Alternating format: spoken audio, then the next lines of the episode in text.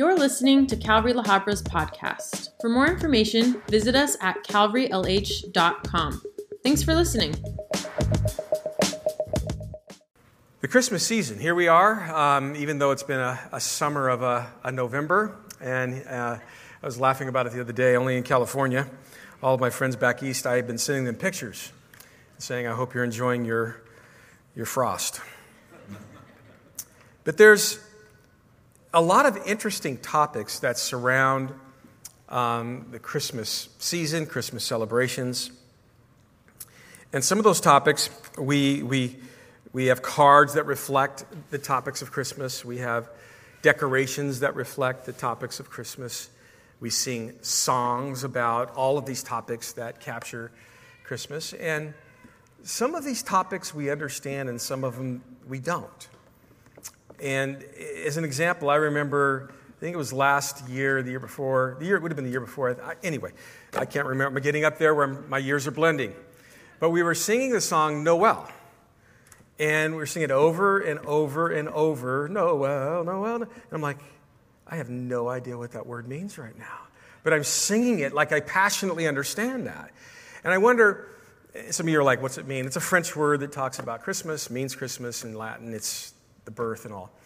And maybe you sing the song and you, you, you're not like me. You don't go into, I don't know what that means modes, but I, I, I do.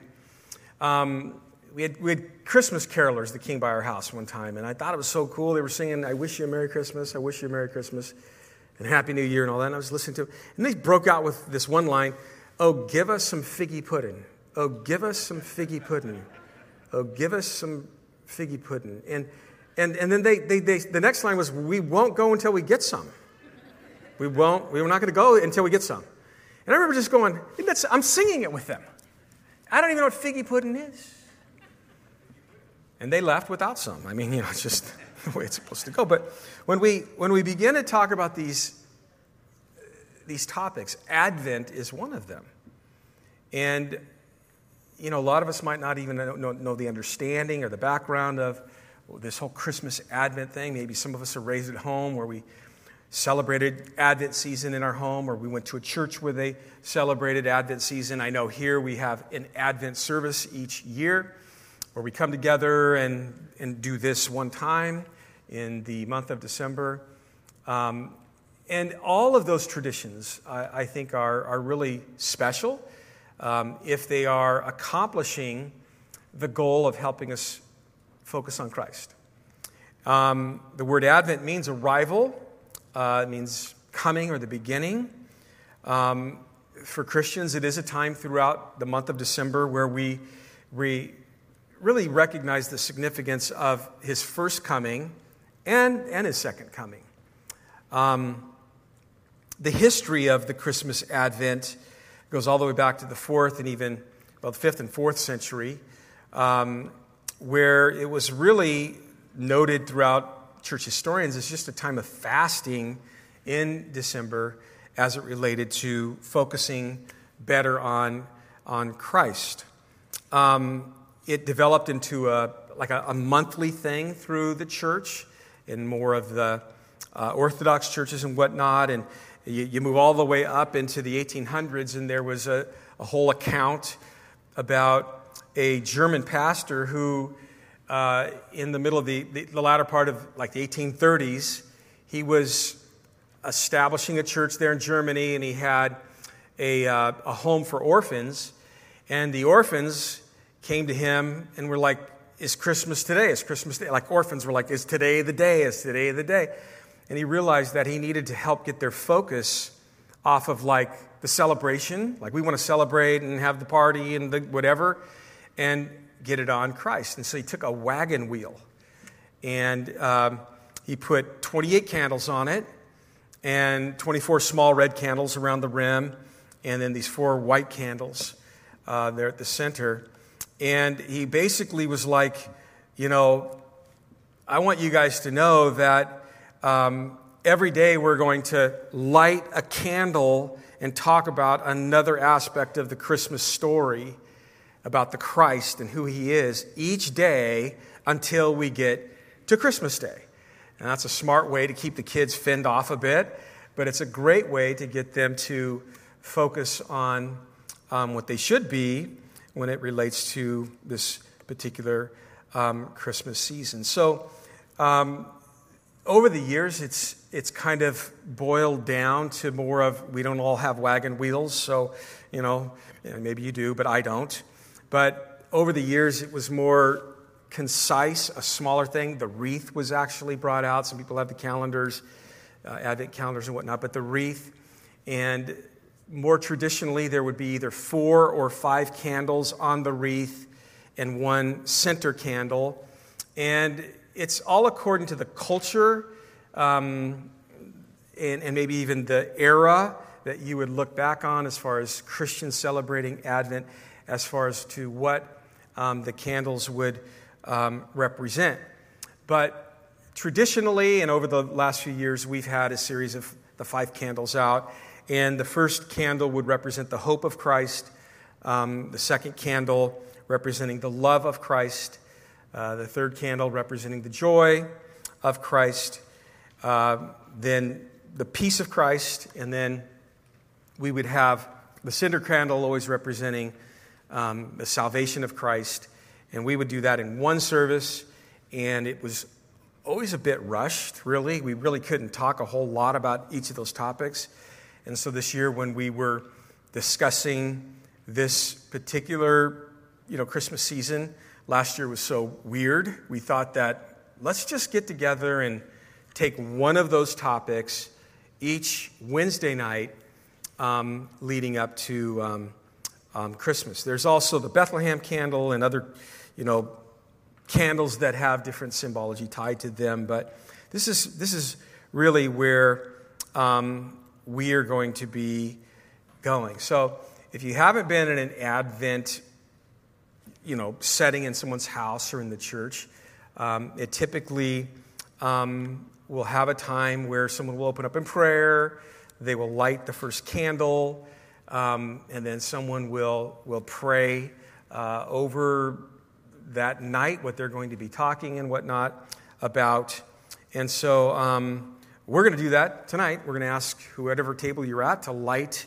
Um, we're going to do something different. We're going to, we're going to ask you to light the center candle tonight, okay? And, and I'll explain why. So go ahead and light the center candle and that's the white candle. If you, I think I can't see that far. Light a candle. That's what you can do. And then um, once you light the candle, have someone at your table, as we can have maybe a, a moment to just, you pray over your table. Just say, ask the Lord to bless our time. Okay? Someone go ahead and do that. Let's turn our Bibles over to the Gospel of John, chapter 1. And um, what, we, what we may do is we may take two topics on the next two Wednesday nights, um, which I guess if we look back on that, maybe the hope and the love of Christ. Then um, the following Wednesday, the joy and the peace of Christ. And then we're going to kind of get into salvation and the second coming of Christ. Um, in our last time together. But tonight I just wanted to talk about when we, we light this candle, um, just the light that we're talking about here and how it really reminds us of who Jesus is.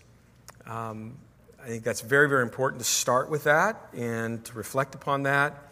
And I'm going to give you guys a number of scriptures tonight that you may want to even as we're putting them up on PowerPoint, write them down as it ties into this. And you might even want to be building your own little, um, you know, Advent um, study for your own, you know, home, your own children, uh, your, your marriage, whatever it might be. Um, and I think this is a good way to, to start, just talking about the light. Is we're going to be lighting these candles and how it reminds us again of who Jesus is. And John uh, 1 1 through 5. In the beginning was the Word, and the Word was with God, the Word was God. He, speaking of Jesus, was in the beginning with God. All things were made through him, and without him nothing was made. In him was life, and the life was the light of men. And the light shines in the darkness, and the darkness did not comprehend. So, in my notes, I, I just highlighted a couple of words that John would use to describe Jesus. One is this word, the word word, and the other, of course, is the word light. The Gospel of John, if you've not heard me state this, it um, as you read through it, you realize that the sole purpose of his writing the gospel was that we would understand Jesus as God. He presents the deity of Christ. And so um, it's interesting here that he starts out talking about the nature of Christ. Um, and then using these two words to help us understand something about his nature. Um, in John's day, this word for God, for Jesus. The Word in the beginning, in the beginning was the Word. We know that as the Greek word logos. And the, the word logos, really to the Jewish mind and to even philosophers of their day, they would have looked at that word as the foundation for everything on the earth. When you spoke of the Logos, you spoke of of, of, of creative force, of sustainable order, of, of even the, the origin and the source and the sustainability of all knowledge and all wisdom. They actually called God the Word. It's, it's the expression of who God is. God, of course, has expressed himself to mankind in many ways through creation, through his love letter that we're reading right now, through spokesmen, which, you know, ultimately were, of course, the prophets that we read. But again, the ultimate way for God to express himself to mankind is not so much through the love letter, although it is important, or through the, the, the, the prophets, although they are important. But the ultimate way to express himself to you and I is to come to you and I. So God became a man. We might say that, that, that Jesus is God's final word to man.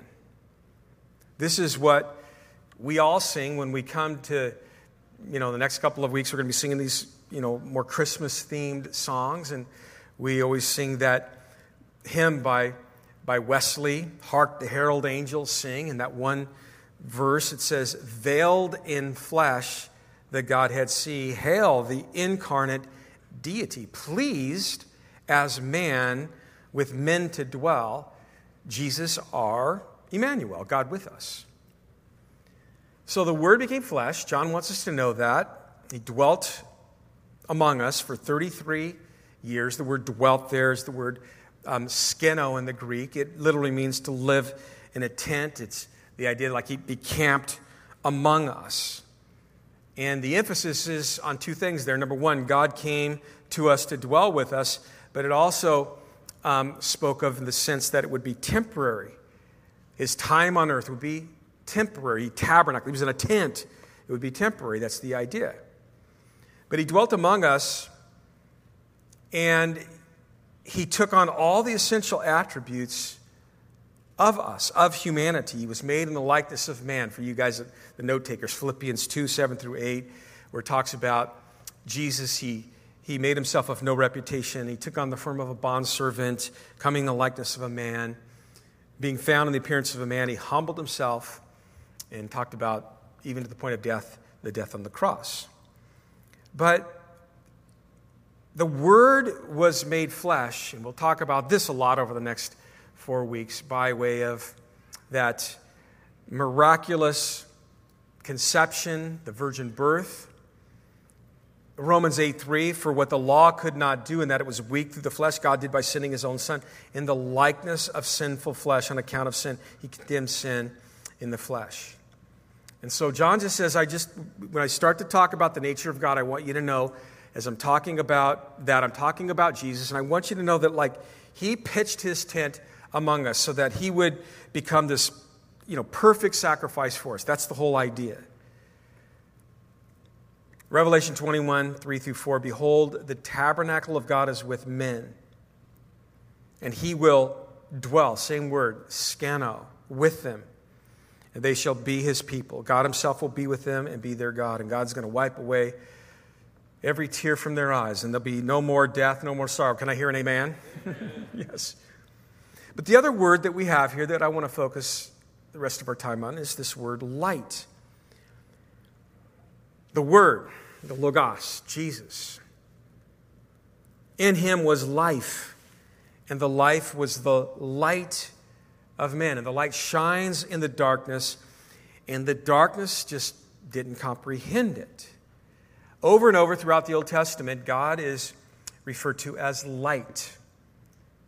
In Exodus 13 21, it says, And the Lord went before them by day in a pillar of cloud to lead them the, during the day, and by night in a pillar of fire to give them light. And the, the, the idea is that was God. God was there leading them by that pillar of, of, of, by the cloud during the day and the pillar of fire, by the light at night. Psalm 27 1 says, The Lord is my light and my salvation. So whom shall I fear? What comes to your mind when you think about God in that context?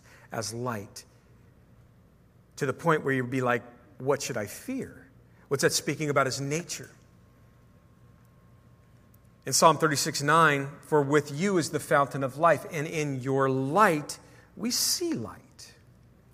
Isaiah 60 19, the Lord will be to you an everlasting light, and your God your glory. John, here in his writings, frequently refers to God as light, and usually in the context of referring to Jesus. John 1 4 and 5 here again. In him was life, and the life was the light of men. In chapter 3, he'll be recording Jesus. This is what Jesus was saying in verse 19. He's like, hey, and this is condemnation, Nicodemus, that the light has come into the world speaking of himself. And men loved darkness rather than the light because their deeds were evil. For everyone practicing evil hates the light and does not come to the light, lest his deeds would be exposed. But he who does the truth comes to the light, that his deeds may be clearly seen, that they have been done in God. In Revelation 21, verse 22 through like 24, John sees, he's like, talking about heaven, he says, I, I saw no temple in it, for the Lord God Almighty, the Lamb, are its temple. The city had no need of the sun or of the moon to shine in it, for the glory of God illuminated it. The Lamb, speaking of Jesus, is its light. And the nations of those who are saved shall walk in that light.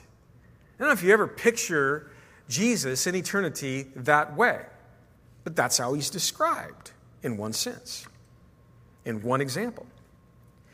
Light is a, is a singular term here that captures the essence of God's nature. It pictures his holiness, it pictures his purity, it even pictures his power. In, in, in John's metaphor, God isn't simply a source of light, like like being brilliantly illuminated by light or a reflector of light. No, speaking of his nature, his essence. The idea is, being that God is, is light, Jesus is light, there is no trace, there is no possibility at all of having any darkness in him. He is all light zero darkness. In 1 John, he'll say it just like that. In 1 John chapter 1, verse 5, it says, God is light, and in him there is no darkness at all. What does it mean? That he is only pure. he is only holy. There's nothing impure about him. There's nothing unholy about him. He is all good. There's nothing bad. He is all clean. There's nothing dirty. He is all wrong. Right. There's nothing wrong. He is all truth. There's nothing false. He's all holy, there's nothing unholy. He is completely righteous. There is nothing unrighteous about him. There is no dark side to God. There is nothing negative about God, nothing sour, nothing, nothing but light. God is light. And that is a very profound statement to say, as John is living on this earth in this very pagan culture with all of their pagan gods, the Greek and the Roman gods that were seen as imperfect and as dark and as cruel and as like troublesome. They would pale in comparison to the one true God who is the Word. Like Jesus is the revelation of God, the, the, the one true God who is life, and the one true God who is light. This is absolutely vitally important because without His light, of purity and holiness and power in our lives, we would dwell in constant spiritual darkness. Amen? Amen.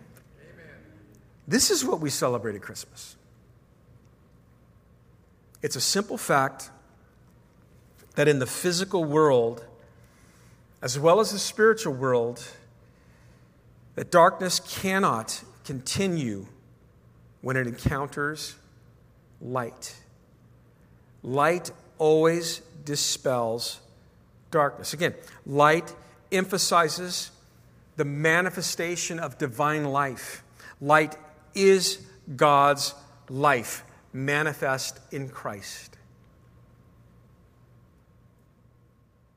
In John chapter 8, John will be giving an account of Jesus going up to the Temple Mount. It's been a week long celebration of tabernacles, and Jesus is standing in front of thousands who gather around that area. And there at the Temple Mount are these two, excuse me, four giant candelabras that were as tall as the city walls of the temple, and they would light these massive flames. They would leap up and illuminate the temple and the city itself over the week. It was very, very spectacular. It was a way of of reminding the people of how God was light and led the people through the wilderness as such.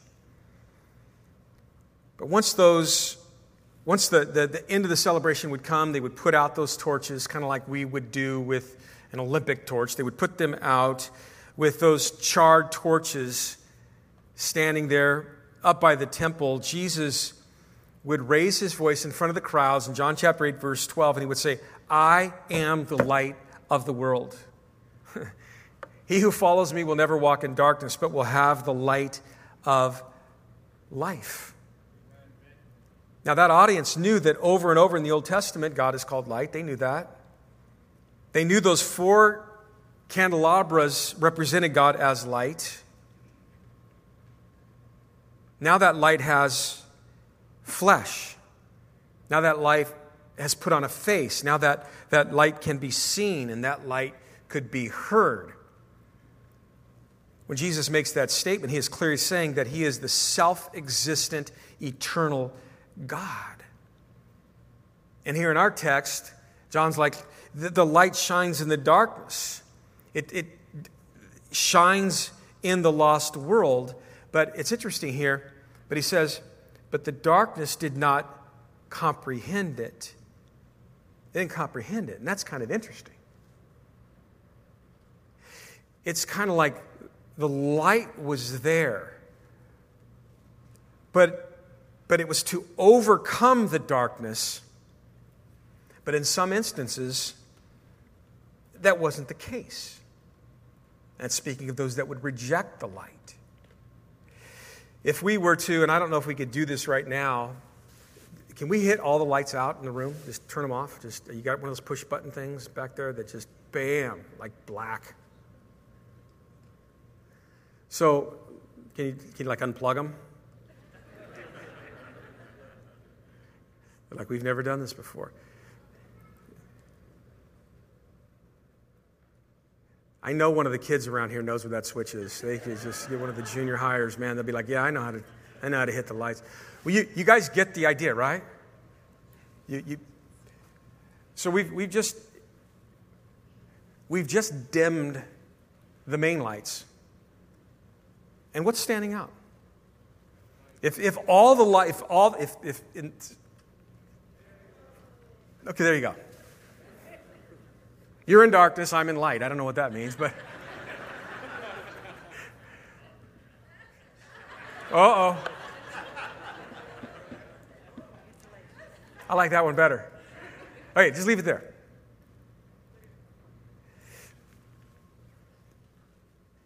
In 24 days, it will be Christmas Eve. And I'm a visual guy. And I want you to think about this night where you sat around in Calvary Chapel La Habra and we were reminded of Jesus. That as far as all natural laws and all spiritual laws, the metaphor of light tied to him speaks of his purity, of his holiness, and of his power. And there is no darkness in this room that your candle cannot defeat. I just want you to picture this. Just think about this. I want you to think about the darkest day, the darkest situation. I want you to think about whatever is looming and dark in your life. And I just want you to bring this thought. This is a natural law. We can't deny it. And as much as it is a reality in the natural world, it is a fact in the spiritual world. Turn the lights back on. I had some guys today as well from my San Clemente group down there. They were like, hey, we, we think it'd be good to focus on the Lord every day leading up to Christmas. And I'm like, you guys have been hanging out with me during my Bible study hours.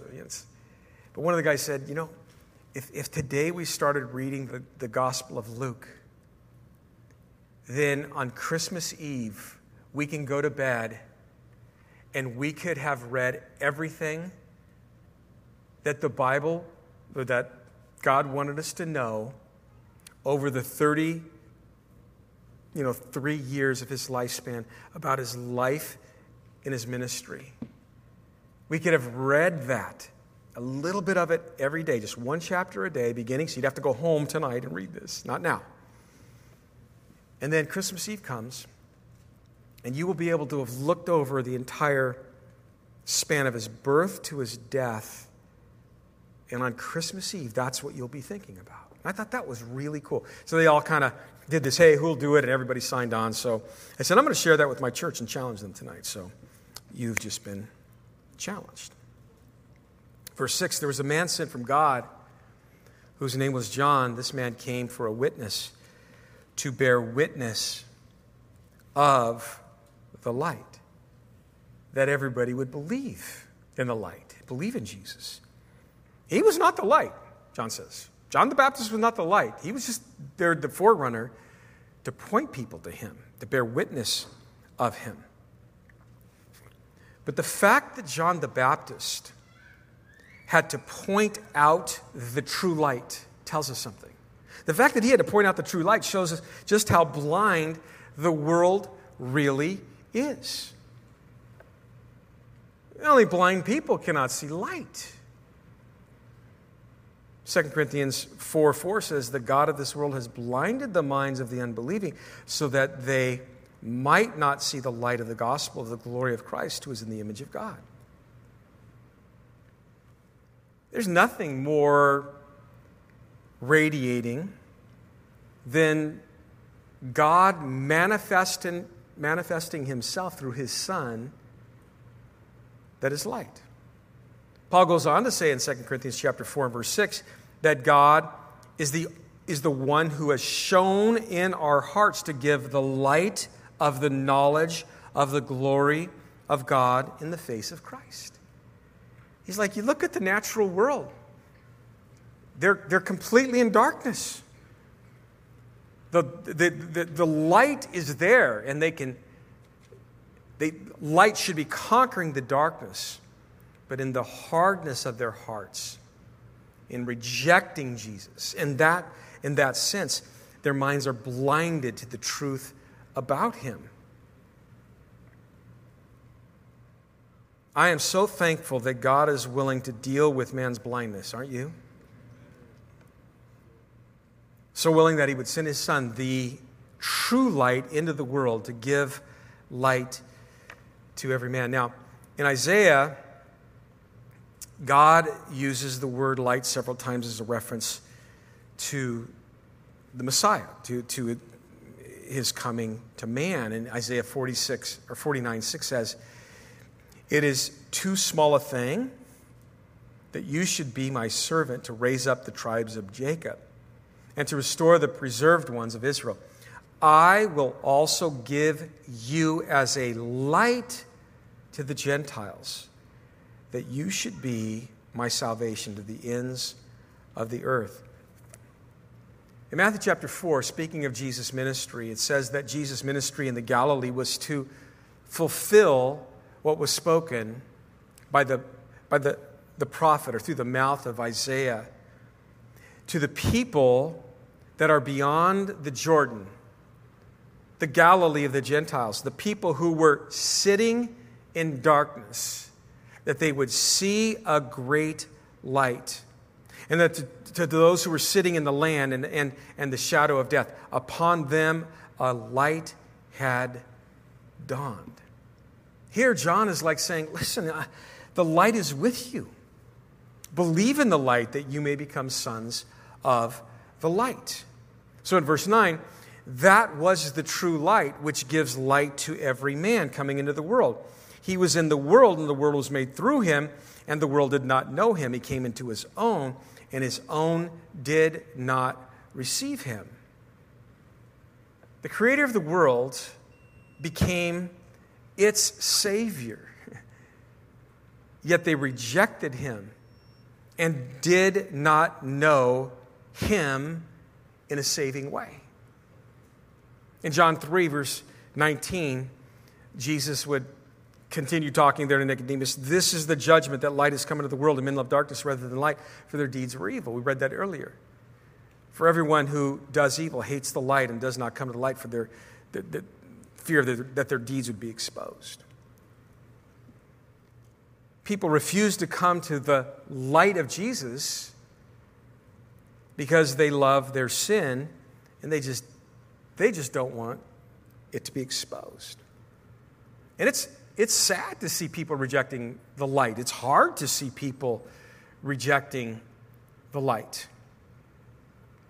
I was uh, doing a funeral today, and as I was standing off to the side listening to people share about their loved one and uh, a blessing you know, died as a believer, and the family was, you know, just so blessed that that was going on. But, you know, when you're standing in a graveyard and there's a, there's a casket, it's sobering. It just is a very sobering setting. And so oftentimes I sit there and I'm watching, and my heart starts pounding, and I'm like, Lord, what is it that you want to say? That's what I do at, at, at funerals. I just like, Lord, what do you want to say? And the Lord just starts tying certain scriptures together in my heart. And, and, and sometimes I, I, I just stand in front of them like I am right now in front of you. And, and as I start talking, I'm actually feeding off of what their response is. I just, it's like I'm just, me and them, it's, and, and the Lord is right there. And, and as I was sharing today, I, I just, I really sensed in my heart that there were, there were some people that the light the light was going to like be revealed. I could just, I could sense it. And as I was beginning to talk, I was just walk, watching this one particular area, and these particular people standing there wouldn't even look at me. They just kind of looked away. And that's very common in funerals these days. But the more they didn't look, the more I did look. And the more I just felt like the Lord just was downloading something for them. And I watched this group of people not look, begin to look, open their eyes bigger, and begin to smile. I watched it happen. Amen. I watched it happen. I didn't give it an altar call, raise your hand, come up here, and you know, I, I just I saw the light conquer darkness. I watched it. And that's this is this is the heart of John. This is this is exactly what he's saying. He came to be revealed as life, as the Word, and as light.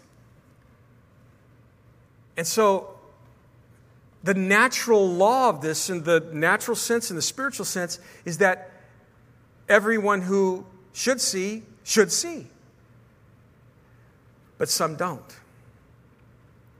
Some don't. And I've learned at some of the funerals, I get so real, and I did today. I'm like, look, I've done these for 30 years. And I, I know that right now, as I'm talking right now, I just go there. That, that some of you, this is like, when are you going to stop? That some of you, you don't want to hear this. This is, this is complete foolishness to you. But this is the Word of God and he loves you. And it's just such a like fight for the light and represent the light and don't back off. And I pointed to the casket. I go, I'm going to keep doing this till I'm one of those. Because that's the light in us. How do you contain that light? You don't, you don't put a lampshade over it, right? No, we, we, are, we are dispensers of that light. And I, I, I get shocked when I see people that are like, they're not getting it. I understand the natural man. They're blinded to these things. I understand what the enemy's done. I understand that, that they're loving something more than what you're talking about. I know that. It's the affection of the heart. And I understand that God's not going to force himself on anybody. But that's why I like standing in graveyards. That's why I like reminding people of, ah, death in a graveyard. And we're all going to die. That's a good thing. That's why I like talking about none of us are going to escape this. Look around. That's why I like lovingly sharing the truth of the gospel of Jesus Christ. And this is the heart of God. This is the heart of John.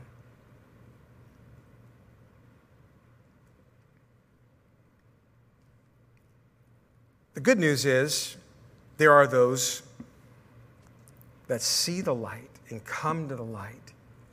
In verse 12, but as many as received him, to him, or to them, excuse me, he gave the right to become children of God, to those who believe in his name, who were born not of blood, nor of the will of the flesh, nor of the will of man, but of God.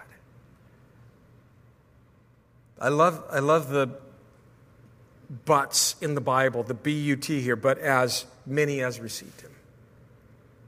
We, we, we read, he came into his own, and his own didn't receive him. We understand that. We're going through the book of, of Acts right now on Sunday mornings, and, and hopefully it's sobering to you when we're reading through and we're seeing the, the opposition against the church and the people rejecting Christ. And I hope that's sobering to you. He came into his own, and many did not receive him. But as many as received him, to them he gave the right to become children of God. You know, Paul says that Christians, we are children of the light. In 1 Thessalonians 5, verse 5, you are all sons of the light and sons of the day. We are not of the night nor of darkness. Darkness, the kingdom of darkness, that's the domain of Satan. We, we, we as believers, we are, we are children of the light. When we were saved, God called us out of darkness into his, his light. 1 Peter 2 9, you are a chosen generation, a royal priesthood, a holy nation, his own special people, that you may proclaim the praises of him who called you out of darkness into his marvelous light. So we, we have come to the light. We are now children of the light.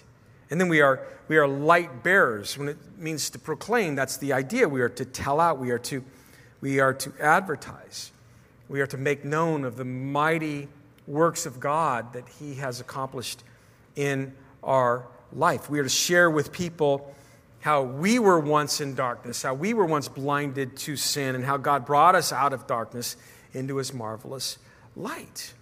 Remember, as we, we looked at, at the conversion of Saul, and we gave those two references, and one was in Acts chapter 26 when he's before King Agrippa giving his personal testimony. He's like, like you know, the Lord appeared to me, and, and you know, this is who I was, but then the Lord appeared to me, and, and one of the things that he said that he was going to do with me is, is like, use me. He's going to deliver me over to the Jewish people, and, and, and he's sending me to the Gentiles as well. And, and he says, to open their eyes in order to turn them from darkness to light and from the power of Satan to God. Since God is light, and we are children of the light. That is a very different description now of who we are in Christ than who we were outside of Christ. As such, we no longer walk in darkness. It was John who would say in 1 John chapter 1, verse 6, if we say that we have fellowship with him, this God who is light, and we walk in darkness, we lie and we we do not practice the truth. If, if we are in fellowship with God, if we are walking in the light, our lives are going to you know, back up what we say, what we tell people we believe.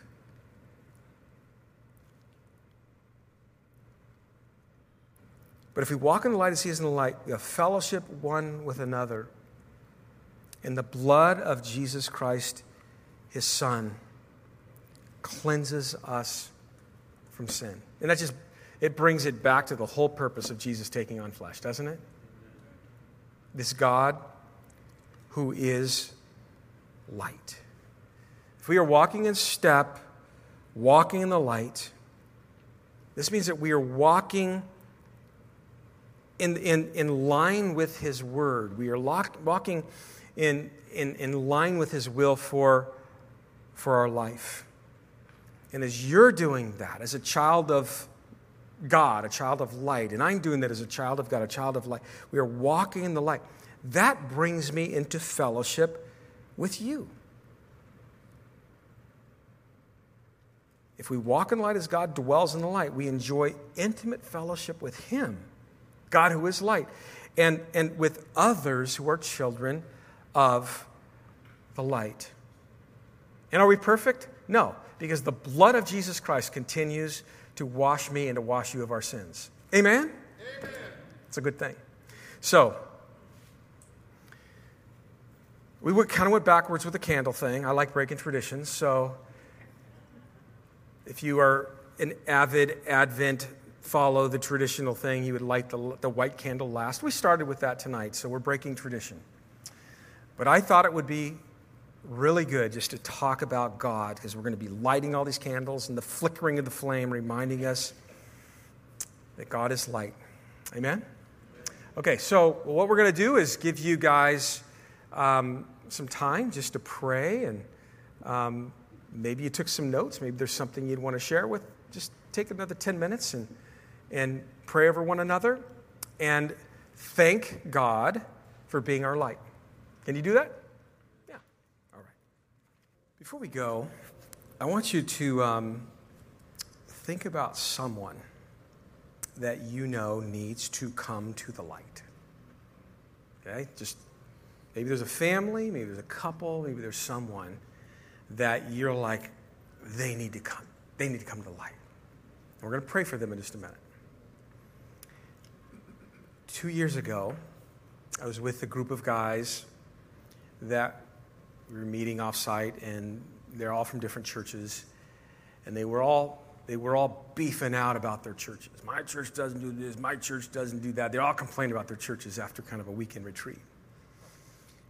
And I said, well, now that you guys are like, you, you're okay. Your church is jacked up, but you're surely not jacked up. Why don't you guys start a church? And they looked at me like, are you crazy? No, no, no. You guys, I mean, all these churches are jacked up. You guys start a church. And so they all said, Well, how would we do that? And I go, Well, you just start getting together. You all live down south, just get together. And one of the guys goes, Well, if you've got all these bright ideas, why don't you come down there and lead it? I go, Well, that's a given. I'll, I'll, I'll show up. And one guy sat there, his arms folded. And that might represent someone in this room, someone online, just. It, represented a lot of this at a funeral today. We kept praying for him. Every single group text, every week, he was on it. We invited him to every study that we had for two years. And about three months ago, he came to one of the meetings. And his heart had changed. Remember, I told you about one of the guys coming up with this idea let's all read through Luke's gospel? That was him today. Let's pray. Lord, we think about these people that we love them. We want to live a life with them, but meaningful, Christ centered life with them. We, we, we so desire that these people that are on our hearts and minds, undoubtedly people you've put there, so need you. And Lord, as we've, we've watched and studied on Sunday mornings, looking at the life of Saul, no one is beyond the reach of your grace. So we just pray for whoever that is. You put their name there. And we pray that during this Christmas season, as we reach out to them, that the light will penetrate through the darkness and you will bring salvation to hearts, to marriages, to families. And Lord, we'd love to see that. We'd love to be part of that. So give us those opportunities, give us the faith and the, the discipline, the boldness to reach out, to follow up, to send that scripture, to send that worship song, to make that call, to invite them to meet with us, to hang out and fellowship here, what, whatever that might be, Lord. Use us to be part of that answered prayer. And may we continue to pray for them. And may we even see, I don't know, some of those people hanging out here with us. In Jesus' name, amen and amen. God bless you guys. Have a wonderful Advent season.